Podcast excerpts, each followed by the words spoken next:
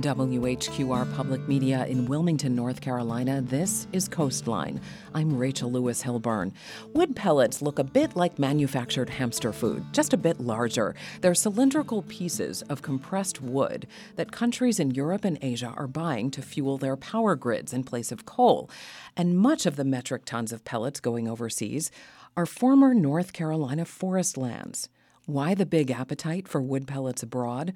Partly because the European Union's climate and energy program still deems wood pellets carbon neutral, renewable energy sources.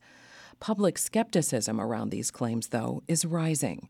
Enviva, the largest wood pellet manufacturer in the world, boasts four plants in North Carolina, along with a distribution facility at the Wilmington port when concerns first arose among North Carolina environmentalists about the state's pine and hardwood forests going into wood chippers for shipment overseas, Enviva Company officials assured critics wood pellets are mostly made of waste, treetops, limbs, even sawdust.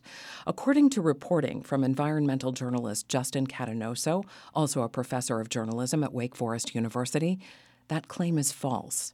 After covering climate change related issues for more than a decade, Catanoso has been chipping away at other Enviva company assertions, including the notion that Enviva only buys wood from areas that will be replanted. In a recent article for Mongabay, a conservation news organization, Catanoso seeks to explain why, quote, a billion dollar company with long term contracts around the world and where demand for pellets is at a record high had lost more than $250 million this year and exhausted a $570 million line of credit. It's an economic and an environmental issue for the state of North Carolina, particularly in the East. So, we're going to hear today from Justin Catanoso about what he's learning. We'll also explore his reporting process. As a teacher of journalism, how does he think about the line between environmental advocacy and writing for news? When there's so much at stake, how does he vet anonymous sources? Let's find out. He joins us now from member station WFDD in Winston-Salem. Justin Catanoso, welcome to Coastline. Thank you, Rachel. It's a pleasure to be with you. Good to have you with us. So help us understand the scale here.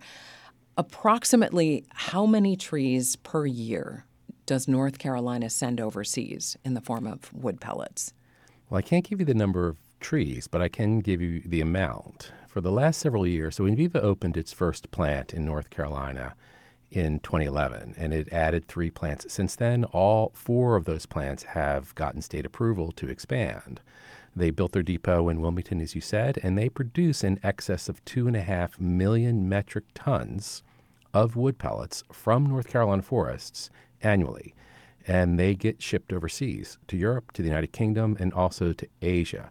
They also have a plan to double that output within the next four years two and a half million metric tons. Now, I know this is a probably a difficult question, but is there can you help us understand what that looks like? What that even means?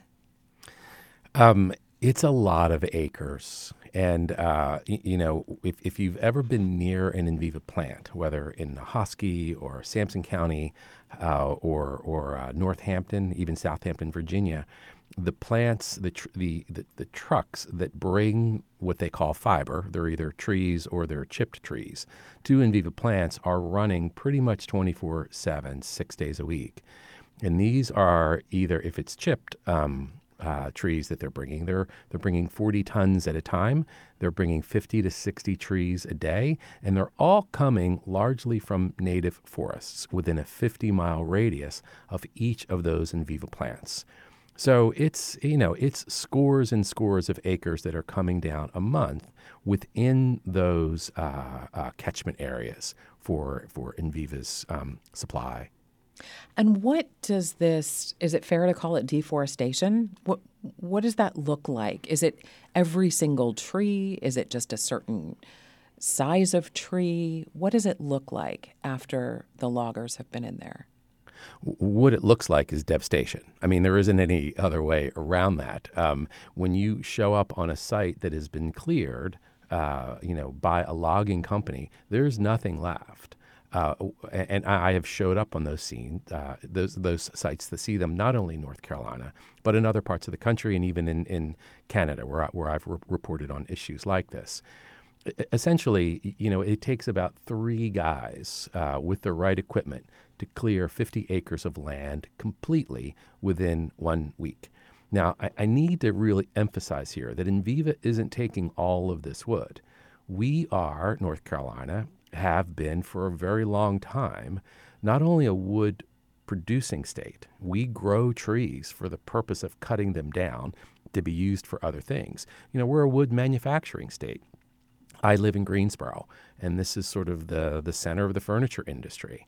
Um, we also have paper mills in this state, and we also, believe it or not, we, we make diapers in this state, and wood fluff goes into diapers. Enviva comes onto the scene in 2011 and it starts putting extra demand on forests for the wood that it needs and it wants to produce these wood pellets to fulfill contracts overseas. Again, as you mentioned, uh, to be burned as an energy source in place of coal. Now, the, the land that the loggers are deforesting, who generally owns that land? Is the, are these public lands, private lands? Where, how are the loggers getting in there? It's almost exclusively private land, and it's the reason why pellet makers like Enviva, and they're not the only pellet maker in the southeastern United States. There are a handful of others, but they're the largest. They have 10 total plants between North Carolina and the Deep South. They are located in the, in the southeast because 90% of wooded land in the southeast is in private hands. And, uh, you know, logging is a big industry here. And so loggers are the middleman. Enviva doesn't own a single parcel of land, it doesn't own a single tree. It contracts with loggers for a certain tonnage of wood fiber, whether it is whole trees or whether it is trip trees, to be delivered on a regular basis. So these loggers are literally knocking on doors and uh, they are sort of counting up how much wood uh, a landowner is willing to give up, is willing to sell, and then they're paying them on the spot. And Rachel, here's the thing you know, this is a largely unregulated process if you are not going to do anything with that land. So if you aren't planning to develop it in any way, if you're not putting roads in, if you're not building a housing development or a commercial development, or an industrial development, there are no environmental laws uh, that say you can't completely deforest your land, cut down every tree, even if it's uh, sort of a prized ecosystem, even if it is providing sort of uh, climate mitigation against flooding or storm surges, you know, there on the East Coast. You can cut your trees down and sell them if it is private land, and that is the same in Virginia as it is in Alabama and Mississippi and all states in between. Right. Now, one of the criticisms from environmental groups about this is that North Carolina uh, forests uh, are carbon sinks. For those who aren't in the environmental advocacy business, what can you explain what a carbon sink is? Yeah, this is basic climate science. Yeah. Uh, you know, trees are, are absolutely the best tool, the best mechanism we have for fighting climate change trees of all kinds um, here in the southeast, uh, in, in, the Amazon, uh, in forests around the world, in the boreal forests of Canada. They are all pulling carbon dioxide from the atmosphere. And this carbon dioxide is largely what we have as industrialized nations put up into the atmosphere in, in, to produce energy. So now these trees are pulling this carbon dioxide from the atmosphere as food and they absorb it through their leaves. It gets pulled down through their limbs, down into their trunks, through their roots, and into the ground.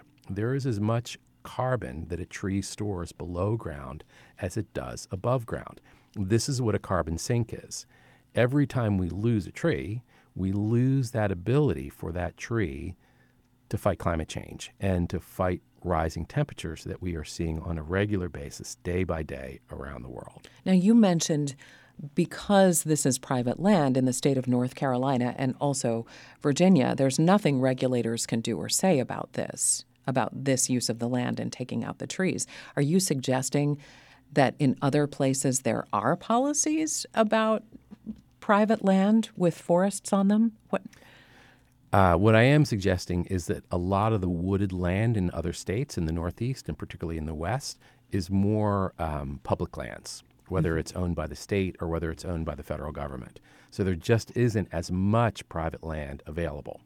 Um, in the Southeast, they just have a whole lot more opportunity um, to procure wood from private owners where uh, where there's less regulation and less obstacles to getting that wood. And there's something I, I really need to emphasize in this for, for our listeners. And, and I mentioned this earlier, but I want to be really clear. Enviva's not taking all of this wood. They are taking anywhere from 10 to 20 to 50 percent of the wood that comes off, for example, a 50 acre site that is getting deforested. The rest of the wood, the highest quality wood, the biggest, you know, the widest, the straightest wood, the hardwood, that is being sort of cut into long trunks and it's being sent places where, where the loggers can get the highest value for that wood. And so that's going to timber mills. You know, we, we aren't producing as much paper in this state as we used to. We aren't producing as much low quality wood products as we used to. Um, but there's still a demand for high quality wood for building and for furniture. And so the loggers are separating this out. And, you know, the high quality stuff goes to timber mills and Enviva takes the rest. Right.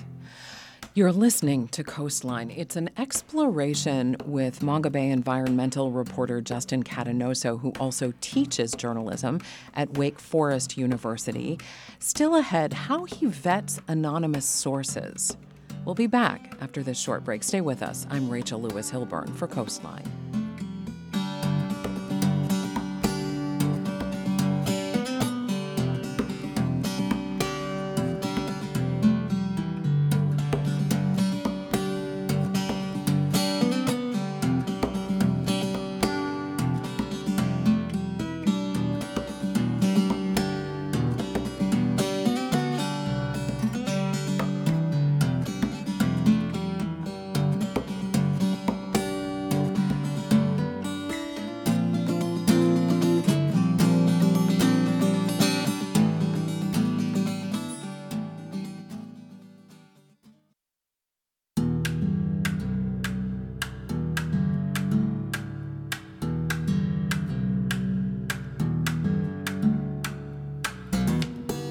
You are listening to Coastline. I'm Rachel Lewis Hilburn. North Carolina forests are an important source for wood pellets for Enviva, a company that may be on the verge of collapse but still boasts four processing plants in the state and one port facility in Wilmington. Justin Catanoso, a reporter for the international environmental science news organization Mongabay, also teaches journalism at Wake Forest University. He covers the industry and recently unearthed some of the reasons behind the company's financial crisis, which Justin Catanoso will get to in a second. But first, I want to ask about the economic question here. As you've mentioned, North Carolina has been a timber producing state and a wood product producing state for years. So this is just one part of that sector. Do does this work? Does this industry help some of these more economically depressed rural areas? I mean, doesn't this produce decent paying jobs?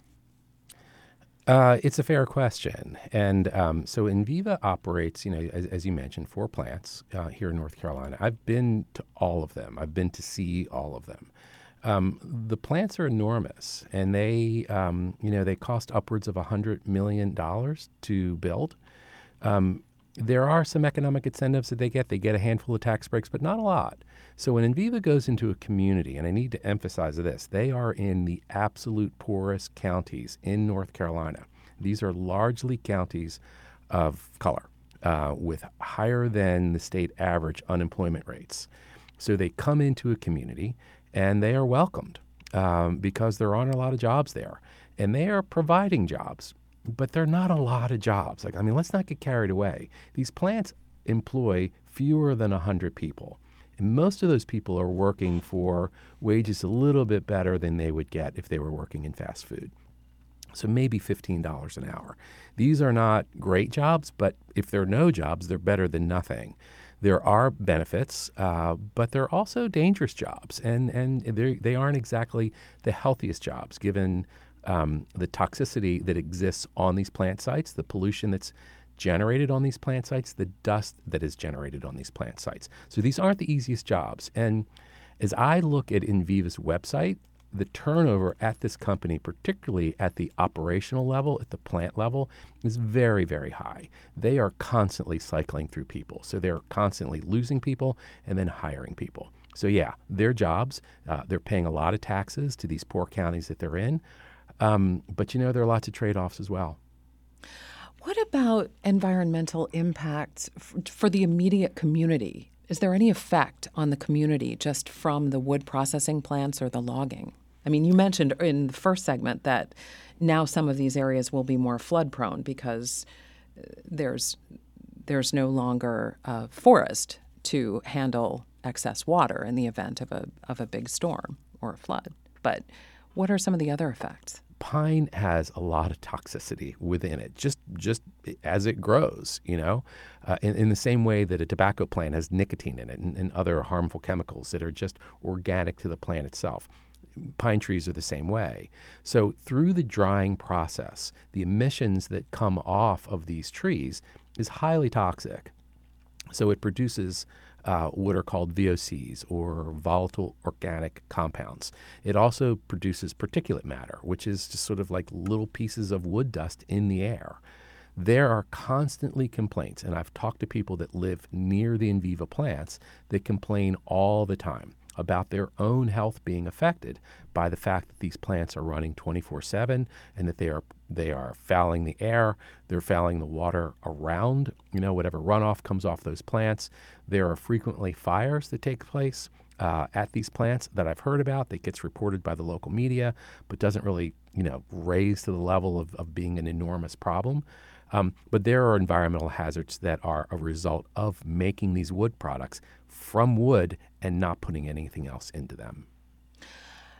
A recent story that you published fills in some gaps that even you say the Wall Street Journal didn't explore when talking about the fact that Enviva was pretty near financial collapse. Talk about how you started to figure some of this out and, and what did you see as the gaps between what Enviva company officials were telling the public about the reasons behind their losses and what other news organizations were reporting and why you thought, hmm, that doesn't make sense. It can't be the whole story.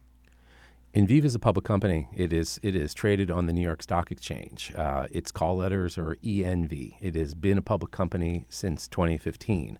As a result of being a public company, it is required to file public statements with the Security and Exchange Commissions every quarter. And for the longest period of time, those reports have been very positive. It's been about a company on a pretty rapid upswing from a point of view of revenue, from a point of view of profit, from a point of view of, of its own growth, uh, of its infrastructure, and of its contracts overseas. It became a billion dollar company two years ago. So in 2021, Enviva for the first time had revenues in excess of a billion dollars, making it the largest and perhaps the most profitable pellet maker uh, in the world. And there are again lots of pellet makers, and they're in they're in Scandinavia, they're in Eastern Europe, they're in Western Canada. But but really the, the, the basket for wood pellets primarily is in the U.S. Southeast, and Enviva has the biggest basket.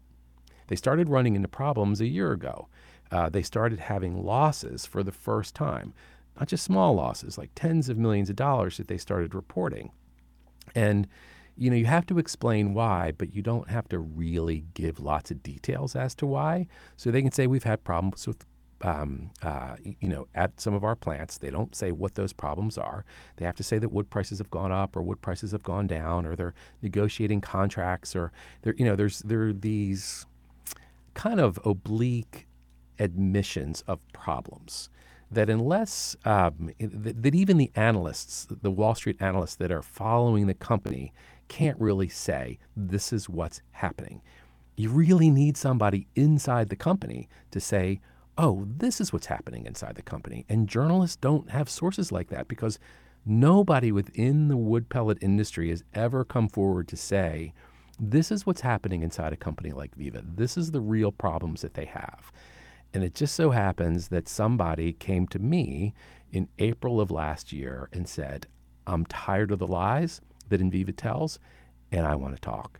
And I remember in your piece, you talked about how your whistleblower started to really doubt what he was doing because he initially thought he was going to work for an environmentally friendly company. Yeah. And yeah. he was proud that his daughter had a daddy who was Exactly. doing something good in the world. Yeah. And then he started to learn otherwise. yeah. So how did you how did you meet him and connect with him? he was incensed at a CBS report where they came to North Carolina to do a story on Enviva. And again, it was one of these 50 50 stories where it was completely balanced because the reporter, even though he had really strong stuff from the Dogwood Alliance and other people saying, you know, these are the problems with wood pellets, the person that Enviva put forward to speak on behalf of the company was a, did a really good job of undermining all of that criticism.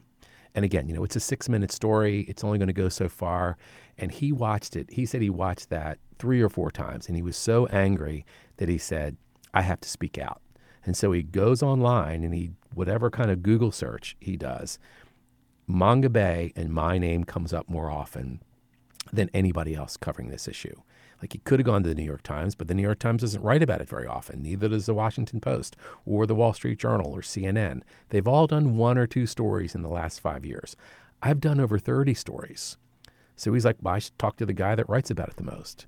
And so he came to me and we started talking from there. What did he tell you about what was happening on the inside and what was contributing to the company's financial collapse? Well, I was really fortunate that this particular source was an operations manager. And so he was willing to tell me what his title was, and he was willing to tell me that the job that he had. So on the org chart at two plants uh, in North Carolina and one in Virginia, he was the number two person. He was the guy keeping the plants going so they could produce so many tons of wood pellets a day. A couple of weeks ago, when Enviva announced its third quarter results, and they were as horrible as they were, and its stock went to below a dollar a share when it was trading at $87 a share a year and a half ago, he explained to me that one of the reasons is that Enviva bought built plants that were not prepared to produce to run as much pine as they were running. They were built with carbon steel instead of uh, stainless steel. And the difference between those two materials is, is incredible when you're running pine because pine is really, really corrosive to carbon steel in ways that it doesn't corrode stainless steel. And you said they were running almost 80% pine? Absolutely. So And mostly reason- pine. mostly pine, and that's because piner pine was cheaper for them to buy than hardwood. These plants were built with the op, with the thinking that they would be running 80% hardwood, 20% pine. That became too costly. So when they shifted, it literally was corroding the very mechanisms that they needed to produce their wood pellets. And this was one of the primary reasons why they have not been able to make enough wood pellets. They've had to buy pellets from, from their competitors, and that and, and it's cost them tens of millions of dollars in maintenance to keep these plants patched up and going at the levels that they're going. This is not something they're going to be able to fix very quickly, and it's not going to be something they're going to be able to fix very inexpensively. Well, if their costs are going up for these reasons, why don't they just renegotiate their contracts with the buyers? Because the buyers have a contract and they're not going to be willing to pay more. Now, maybe they are if, we'll, if, if Enviva says, well, then we're just going to go away we're, and you're not going to get your contract at all. Or they could just turn around and say, I'm sorry, like this is what we promised. And if you can't deliver at that price, then there could be a lawsuit. There are lots of variables here, and there are competitors that might be able to fill the gaps, although it's a big gap that would be filled if, if Enviva went out of business. You also said that Enviva is facing two class action lawsuits now. They are. What are those about? These are largely shareholder wa- lawsuits. Again, as I mentioned earlier in the broadcast, these are people that thought they were investing in an environmentally friendly company and that they would make money as a result. The stock has gone from $87 a share in April of 2022 to $1.20 today. There are people that have lost millions and millions of dollars investing in what they thought was a quality, environmentally friendly company. The story that I just wrote with the help of this insider suggests also like uh, operational s- sort of malfeasance to, to a certain degree. Their plants aren't operating at the degree that they need to, that the investors expect them to operate at. And so I would think that, that the that the elements of my story that published not too long ago will make their way into these class action lawsuits as well. Now, how did you verify that this person was a legitimate source? Well, you know, this is a, a, tricky thing. You know, I've been a journalist a long time, Rachel. It's not the first whistleblower that I've had. Um, it, it, there, there aren't that many that you get in a long career right. as a journalist. Um, he's actually my second one. The first one agreed to be uh, on the record and, and, and was very public, and it involved the tobacco industry. Uh, and uh, but with this particular guy, um, I had to be really careful with him. Enviva has been aware of my reporting since I started writing about them in 2018, and they have never cooperated with me. In fact, they've done the opposite. I, I, I, I was involved in a series of stories for the Raleigh News and Observer in early 2020, and Enviva actively tried to get me off that story. How? They, uh, they went to the editor of the Raleigh News and Observer. I was not a staff writer, I was a freelancer, and they said, You can't trust this guy. Uh, you shouldn't be using a freelancer. We will work with your staff writers, um, but you should not be working with Catanoso. Rachel, here's the issue here. Enviva likes to talk to journalists that are writing this story for the first time. Mm-hmm. When I wrote my first wood pellet story, I was so confused. I couldn't believe this was actually a thing. And it took me months to get my head around it. And there was really years to get my head all the way around all the ins and outs, the policy complexity, the scientific complexity, the fact that Enviva tells the truth a little bit.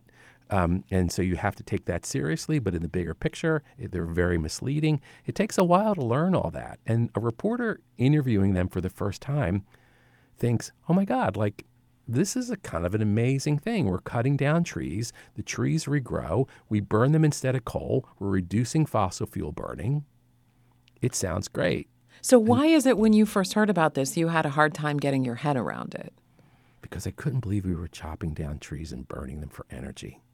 And I couldn't believe that, that companies, countries that were doing that did not were not required by their own policy to count those emissions when we are essentially in this climate crisis because of emissions, because of carbon dioxide emissions, whether they're coming from fossil fuels or whether they're coming from burning forests or burning wood pellets. Nature doesn't draw a distinction between where the carbon dioxide comes from. It just makes the greenhouse effect worse and we warm faster. But the designation of wood pellets as sustainable, as a sustainable, renewable form of energy, a progressive, environmentally friendly energy source, that's old, right? I mean, that goes back to the late 90s. It does, yeah. This this all this this this industry did not exist before, really by 2005, and it really stemmed in large part from a provision in the Kyoto Protocol of 1997, which classified renewable energy um, entities. So clearly, wind is is uh, a renewable energy entity that is carbon zero. Uh, so is solar. Uh, so are aspects of hydro and, and obviously nuclear. But in, in, in what I don't believe was either nefarious or even erroneous in their minds, they included wood. They included trees as a renewable energy source. And the thinking was very basic. It was if you have a tree that's a carbon sink and you cut it down and you burn it, if you plant a tree to replace it, that new tree will absorb the carbon that has been released by the tree that was cut and burned. And that is actually true. It just isn't true in the timeframes that we need in this particular climate crisis. There's great research out there, particularly by scientists at MIT, that has demonstrated that the payback period for that tree to absorb the carbon from the one that was cut and burned is anywhere from 44 to 110 years. And we just don't have that kind of time if we are going to slow the rate of global warming and keep this planet inhabitable in the generations ahead. What do we know about emissions from burning wood pellets? Are wood pellets cleaner burning than coal? Well, Enviva would have you believe that. And, and in fact, all pellet makers would have you believe that that um, because they are burning something natural like trees, that this is better than the coal that gets unearthed and burned in these big power plants. There have been studies done on this as well, many studies done on this, and it's really not that hard to understand. Wood produ- wood contains less energy per ton than a ton of coal, less BTUs if you want to use the um, you know, sort of the elect- the electricity jargon. So, and this is the thing that really blew my mind when I figured this out or learned about it through my research. You have to burn more wood to produce the same amount of energy as when you burn coal. And in all actuality, you are polluting more burning wood than you are when you're burning coal. According to the science that I've read with reputable scientists that I trust, wood pellet burning is contributing more to the climate crisis than burning coal is.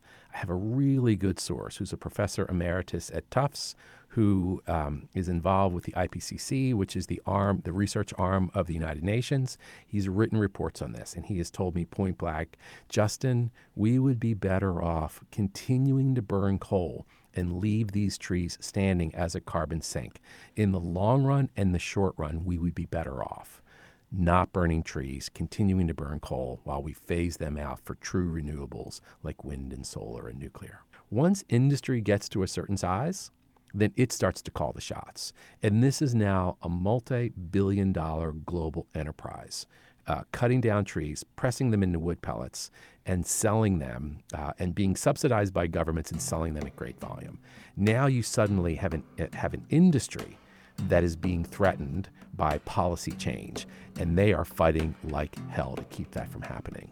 You're listening to Coastline. After this short break, environmental reporter Justin Catanoso will address environmental advocacy versus journalism and why he believes the question is even a red herring. Stay with us. I'm Rachel Lewis Hilburn for Coastline.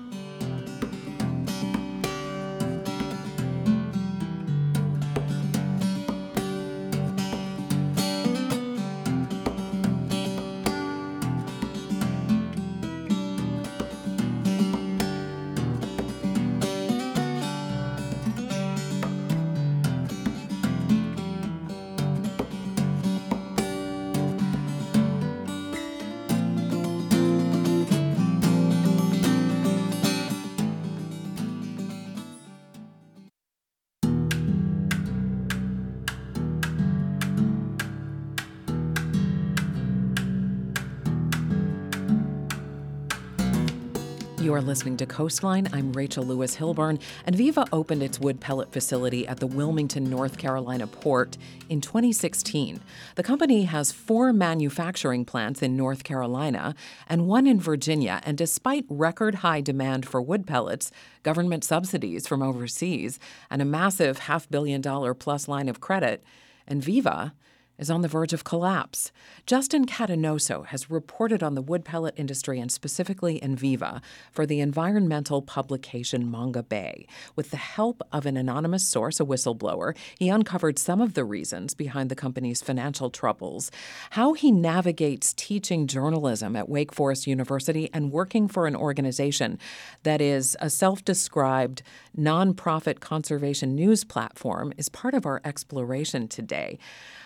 But before we get to that, Justin, one of the examples that you've used in your story that raises questions about several of Enviva's basic environmental claims include a site in Edenton. It was going to be cleared for industrial use anyway, so local leaders decided to sell the trees yes. Uh, to Enviva. So is that is that worse than having, as a part of the issue here is Enviva says they only buy from sites that are going to be replanted. But if this wasn't going to be replanted anyway, is that worse than having developers push the debris from the deforestation process into piles and burn it right there on the site, as they currently do in Brunswick County?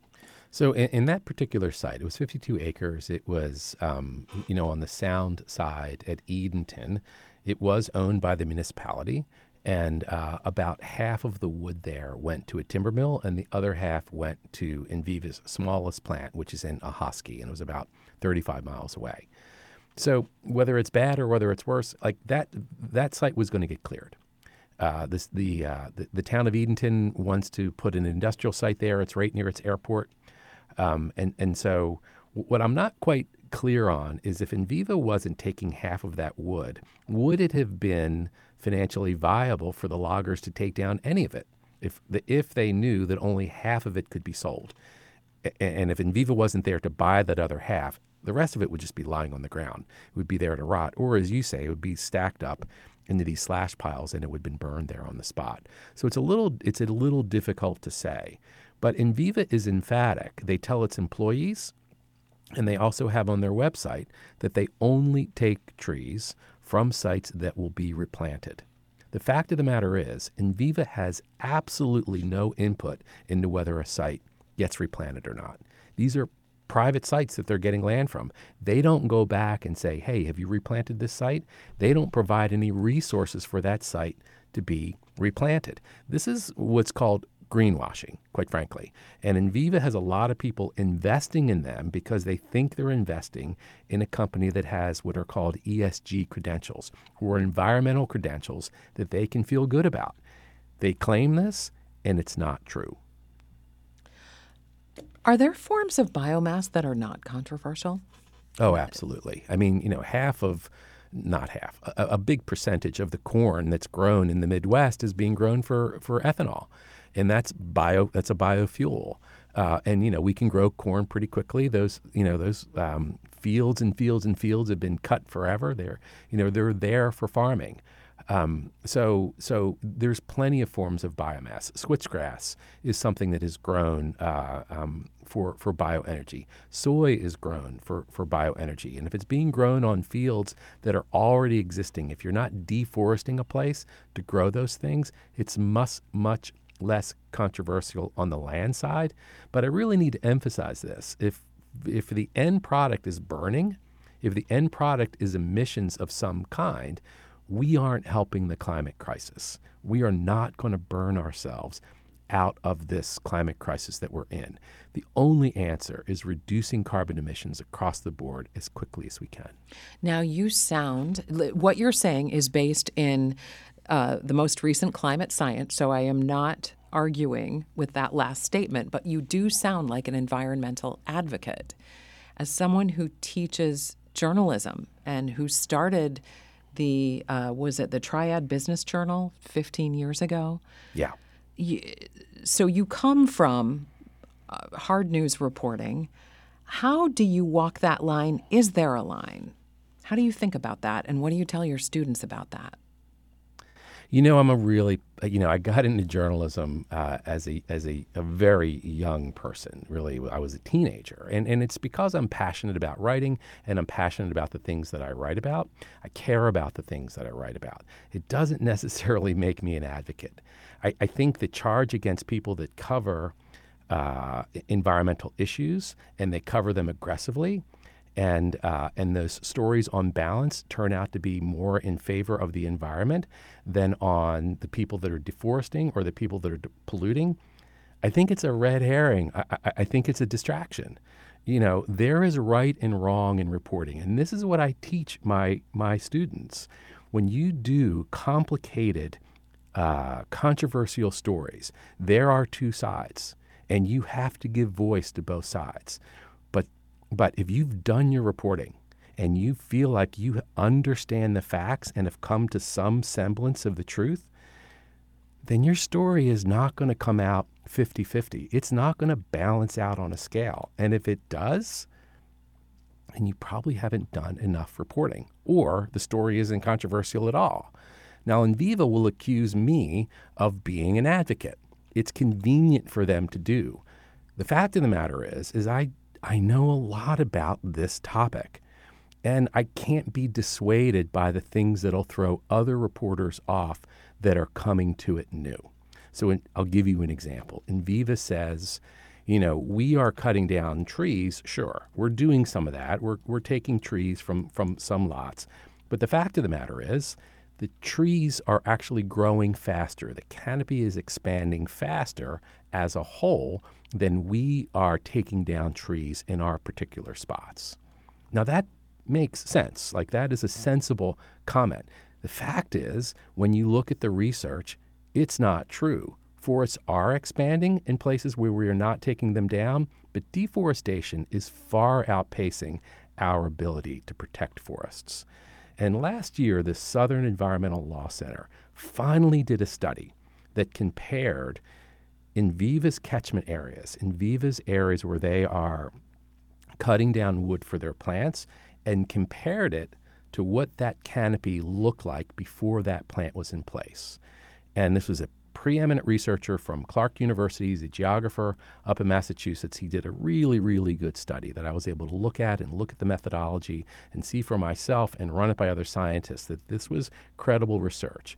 And what he determined is that there was a 6% loss of tree cover after Enviva came in. It doesn't sound like a lot, but 6% a year, year after year, adds up to thousands and thousands of acres of deforestation that Enviva is directly contributing to. What is an advocate? How would you define that?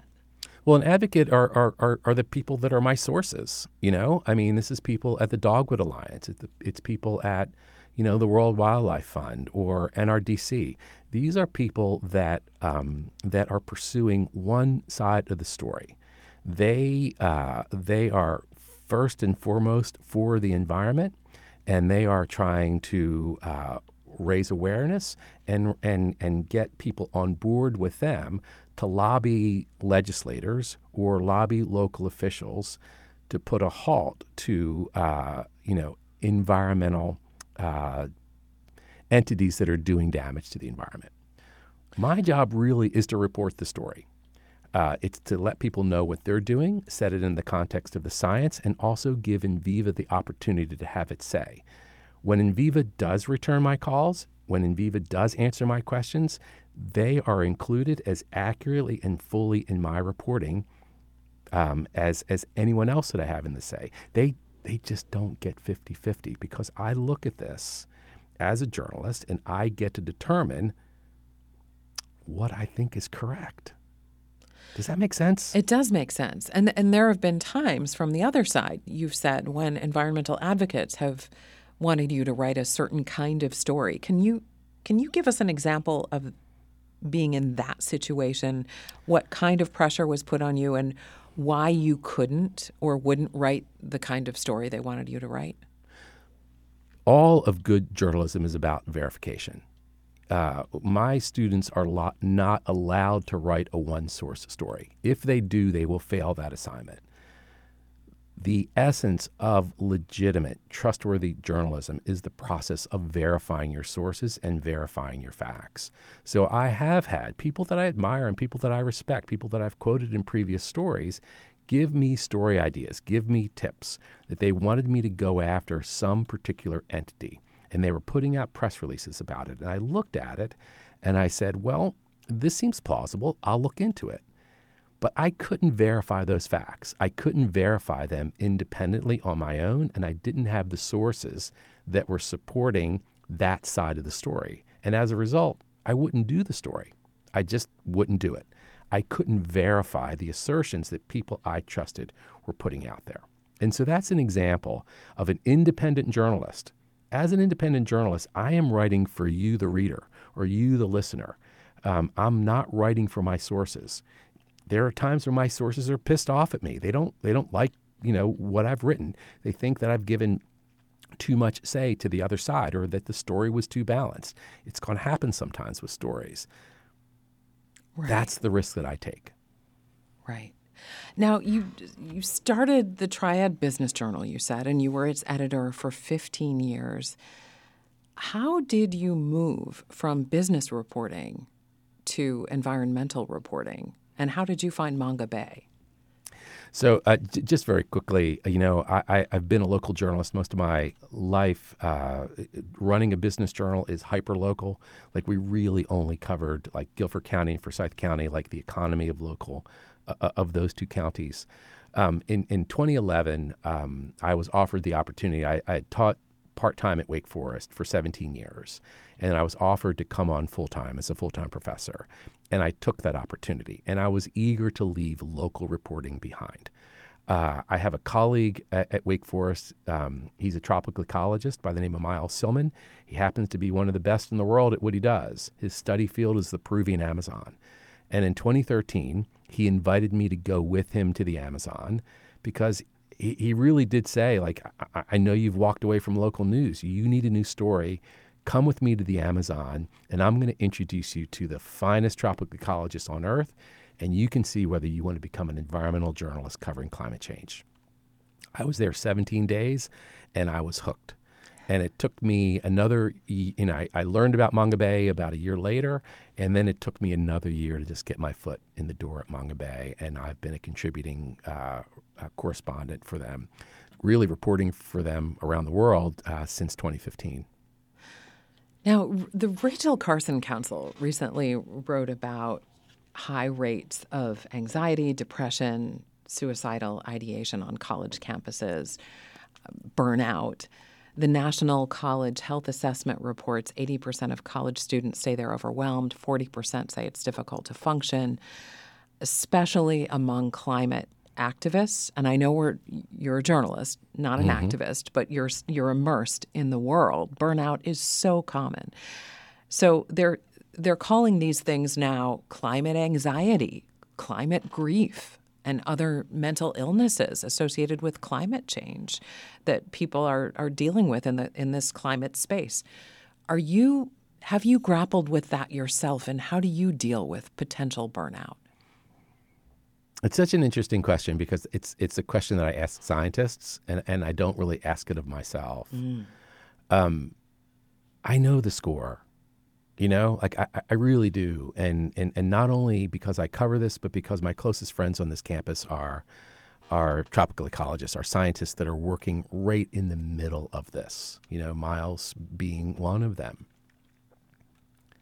I'm really careful in what I share with my students because a, a, lot of them have very, very minimal knowledge of climate change and the impact that it is going to have like in their in their future even though it's having an impact right now. Wait, I, what? I'm sorry. Can you just say that again? Your current students have very little knowledge? It's shocking to me. What Wake Forest students, some of the finest students in the country, come to my classes, and what they know about climate science is limited. They hear it first in a journalism class before they hear it in a biology class. Some of them aren't taking biology classes. So I tell them and they're shocked. And, and I really have to hold back on how grim things really are because mm-hmm. I just want to kind of get them engaged. But, but here's the thing that I want to say, Rachel, and, and this is, it, it's, it, it's probably true for you as it is for me. There's an enthusiasm uh, that comes with being a journalist. There's an excitement that comes with being close to the people that are making the decisions, that are making things happen. This is exciting work that we get to do as journalists. It's an incredible privilege. I've never seen it as anything other than that. And even when I'm writing about things that are desperate and dire, uh, and, and, where there isn't some kind of Pollyannish upside at the end of the story, I still feel invigorated by the conversation, by the passion of the people that are telling these stories, and I get to tell their stories. And maybe it's the policymakers that see that story. And maybe they're the ones that are starting to say, you know, maybe we should stop ignoring this now. Maybe we need to start moving. Maybe we need to start protecting more land. Maybe we need to think about bioenergy in a different way. I don't lose hope. You can't afford to lose hope. We're, we're, we're, we're still in this. The window hasn't shut. It's not a fun story to tell. I can bum people out pretty quickly. My kids are pretty much tired of hearing about wood pellets. Um, but uh, I, am not going away. This is not a story I'm letting go of. And that is this edition of Coastline. Justin Catanoso, thank you so much for being with us today. Rachel, thank you so much for having me on and asking such great questions. And thanks also to WFDD for making this possible. Coastline's technical director is Ken Campbell. Coastline is a production of WHQR Public Media. Find the episode at WHQR.org or wherever you get podcasts. I'm Rachel Lewis Hilburn for Coastline.